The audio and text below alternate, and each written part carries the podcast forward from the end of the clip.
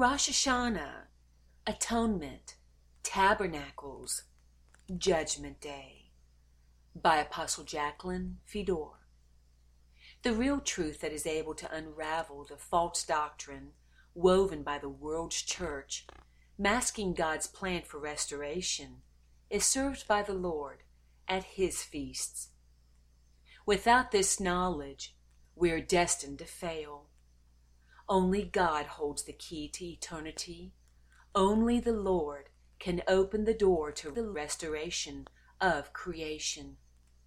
He alone can restore earth back to its original perfection and bring back peace, order, and harmony to the universe, perhaps multiverse. He knows it intimately, as only the one who created it can. Neither man nor angels have the knowledge or creative power to fix, change, or rearrange any living thing back to perfection. Only the Lord, the tree of life. Do we truly understand how much Adam and Eve gave up when they chose the wisdom and warped knowledge of the tree of good and evil, a mere angel? They chose to not listen to the Creator of all things, and instead gave heed to the wisdom of a created being. That foolish decision gave birth to this degenerate and failing world, its unstable systems, and the wicked society we live in today. Seeking the knowledge of God must therefore become our first and foremost goal in life. We must feast at the Lord's meals if we desire to be heirs of the kingdom, recipients of God's promises, and among the restored. Because of God's great love for his creation, he prepared yearly feasts to enlighten man, bringing about reversal from the damage that resulted from the enemy's influence and defective knowledge. For instance, for our peace, rest, and relaxation, God invited us to the weekly feast of Sabbath. Ironically, this weekly feast is for the most part experienced by the church on the wrong day. So, this season or time set aside by God for our rest and restoration is messed up by man and useless, not at all what he intended it to be. By the way, Sabbath itself is symbolic of a much greater rest. This rest was entered into by God Himself after He created all things. It too is there waiting for man to enter, but has been approached by very few, as man is required to give up their own works, plans, and agendas, and walk in His will to qualify. Here again, most of the world's churches do not have a clue what the rest of God really is, nor do they understand further victory for mankind can only be found within that rest, as taught at God's feasts. Speaking of feasts, this is the exciting season of the Feast of Rosh Hashanah, Atonement, and Tabernacles. There is so much to learn and experience at these wonderful feasts. To begin with, did you know, as passed down through the ages, that 7,000 plus years ago, about this time of year Adam and Eve were originally created? The name Rosh Hashanah actually means head of days, and indeed, it was the first day for mankind.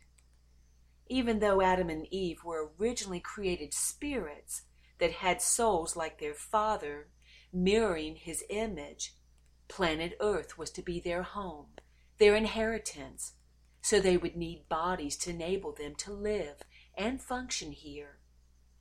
Like an astronaut needs a spacesuit to enable them to exist in space, man needs an Earth suit to function here on Earth. Made from the Earth, their bodies were created to be sustained by Earth itself for eternity. Instructions for maintaining the land were therefore taught, and if followed, would have forever supplied the resources mankind needed to exist in a paradisical abundance. The degradation of Earth and global warming the world scientists are talking about today would not be a problem had we obeyed God's law for preserving the land. God even provided the first perfect garden for them, told them what to eat, and instructed them to subdue the rest of the planet for their descendants. Rules were set to rest the land, etc. Sadly, it has taken all this time for man to see their folly. Now they understand where a plant based diet reduces carbon emissions and food waste. They now admit the way we eat and farm contributes to the loss of natural ecosystems. The Adamic race has failed both man, animals, and indeed the whole earth. But hang on, there is a feast coming with some answers the Feast of Rosh Hashanah. Interestingly, there is a scenario occurring today that is much like the creation of Adam and Eve.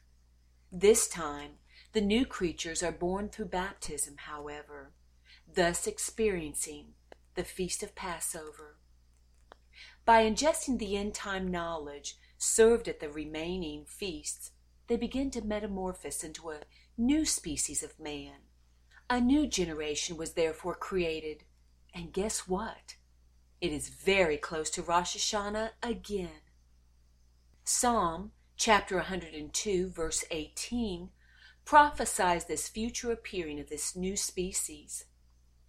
This will be written for the generation to come, that a people yet to be created may praise the Lord. This prophecy is being fulfilled daily. Why and how did Adam's descendants fail so badly that man must start over, making a new generation necessary? As we see in Genesis chapter 3, Adam's race was coerced into accepting the enemy's knowledge, and at chapter 6, persuaded to crossbreed with angels, producing a half breed race of man and angel. Now we understand why mankind must be born again to be legal heirs of God's kingdom. No longer in the image of God, Adam's race has been molded into citizens of the kingdom of darkness. So Adam could never be harvested or circumcised from the world to God's kingdom. See the need to experience the feast of Passover?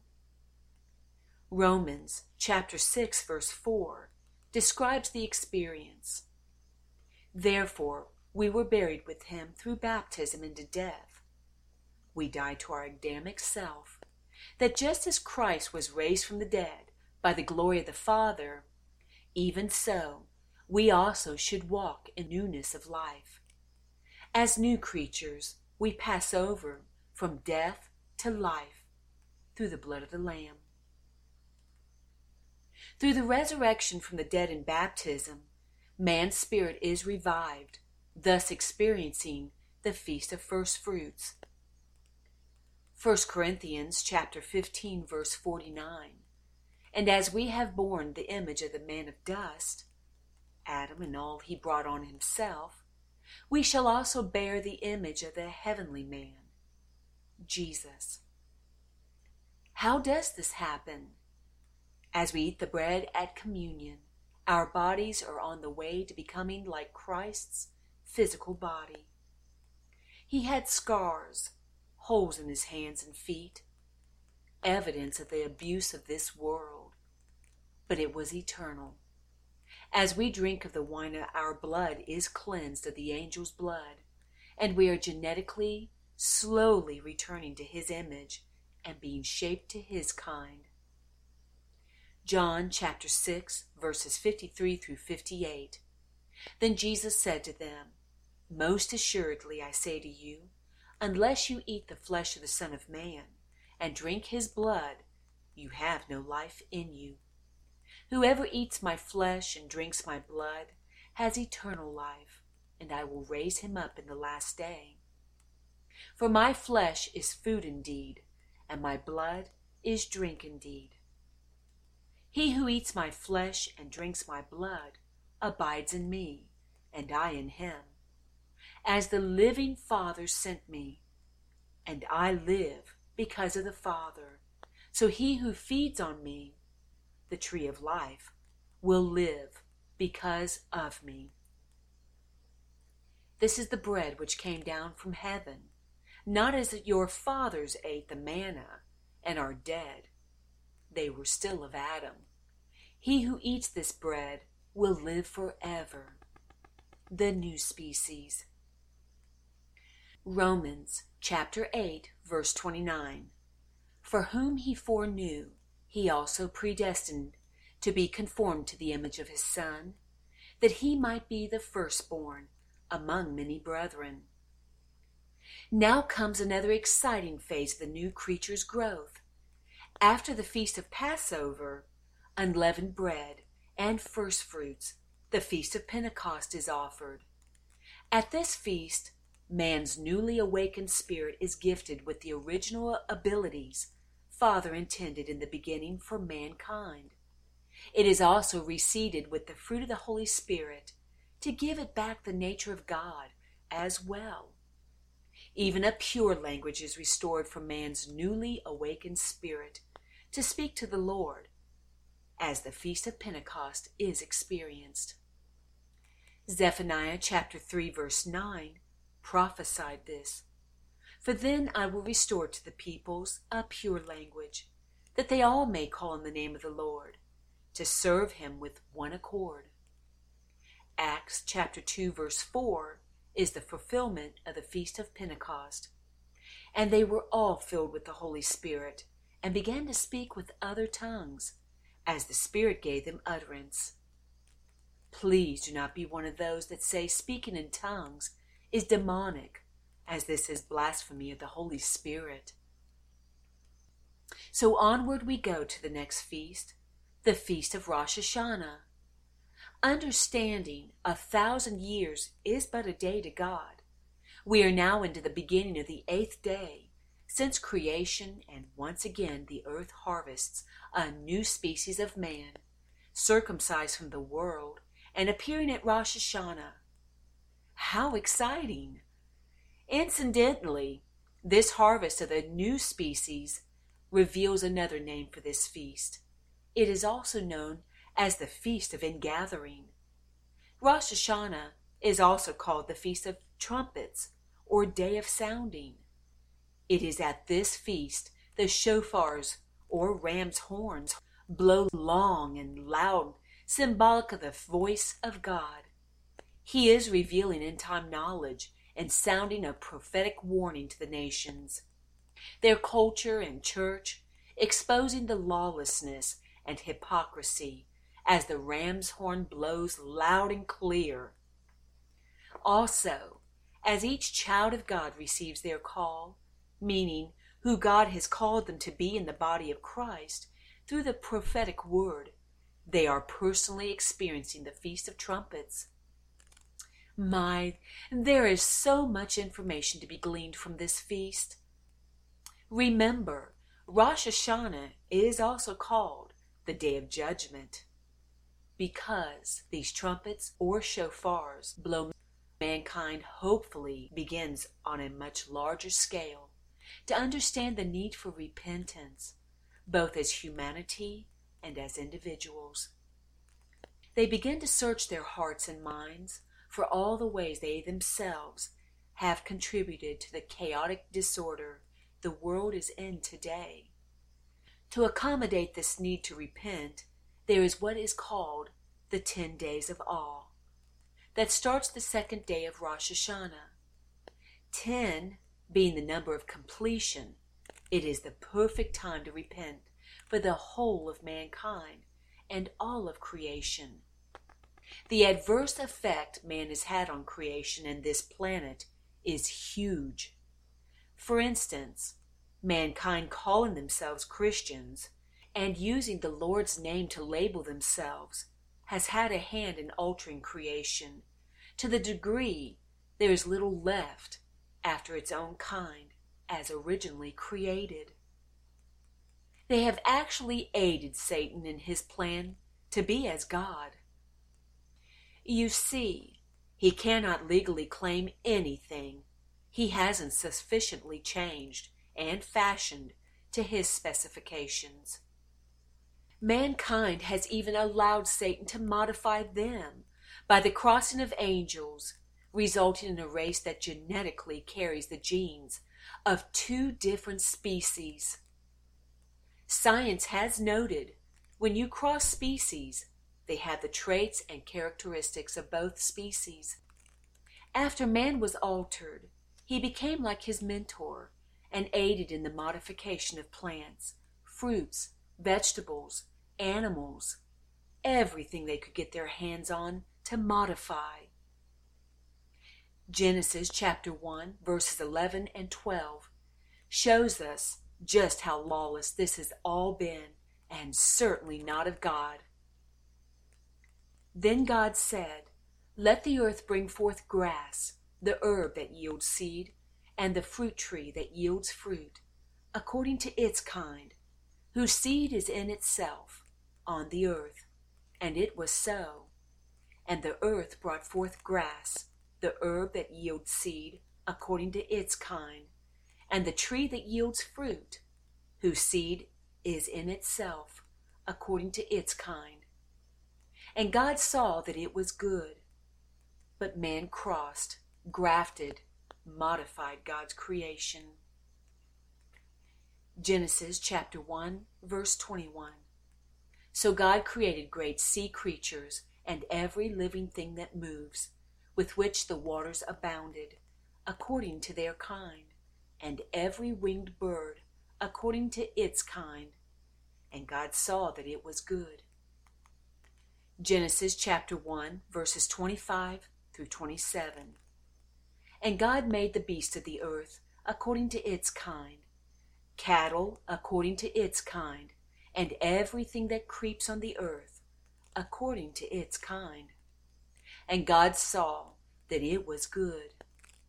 Then God said, Let us make man in our image, according to our likeness.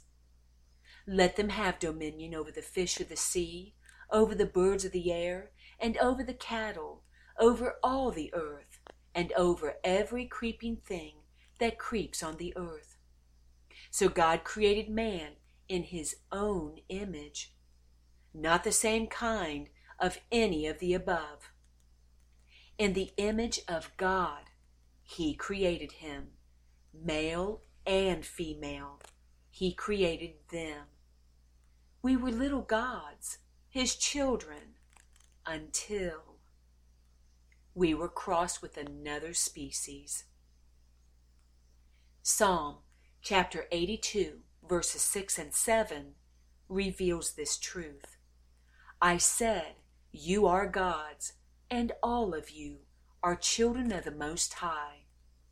But you shall die like men Adam's flesh and blood altered by another species, and fall like one of the princes, just like the enemy planned. So man, and most of all he was given dominion over, are genetically changed now, and no longer gods. How sad. Gives us much to repent for.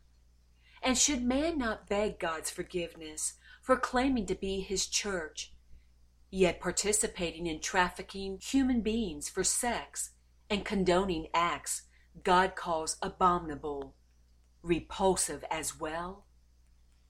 1 Corinthians chapter 5 verse 11 says plainly, But now I have written to you not to keep company with anyone named a brother who is sexually immoral or covetous or an idolater or a reviler, or a drunkard, or an extortioner, not even to eat with such a person.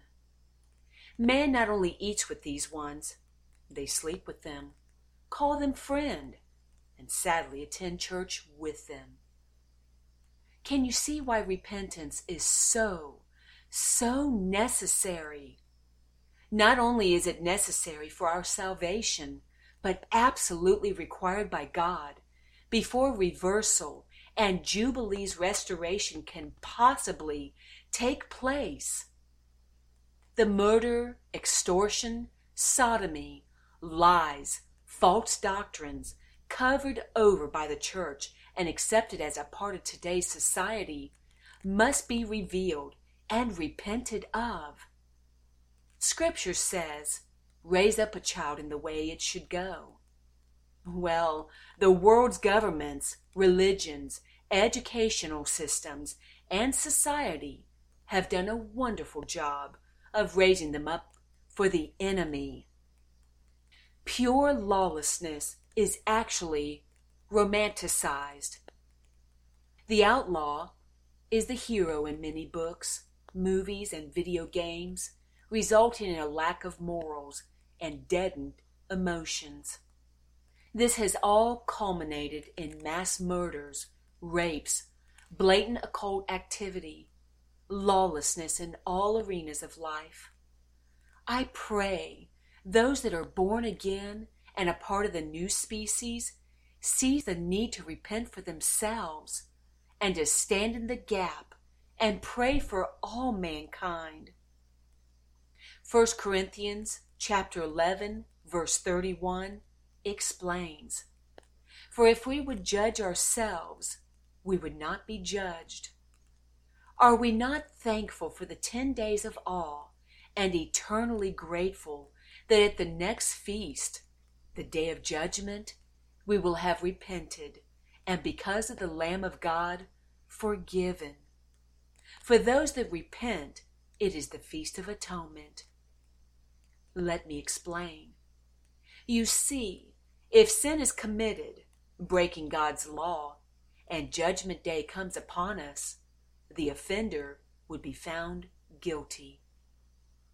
Acts chapter 17, verses 30 through 31 says, Truly, these times of ignorance God overlooked, but now commands all men everywhere to repent, because he's appointed a day on which he will judge the world in righteousness by the man, Christ, whom he has ordained.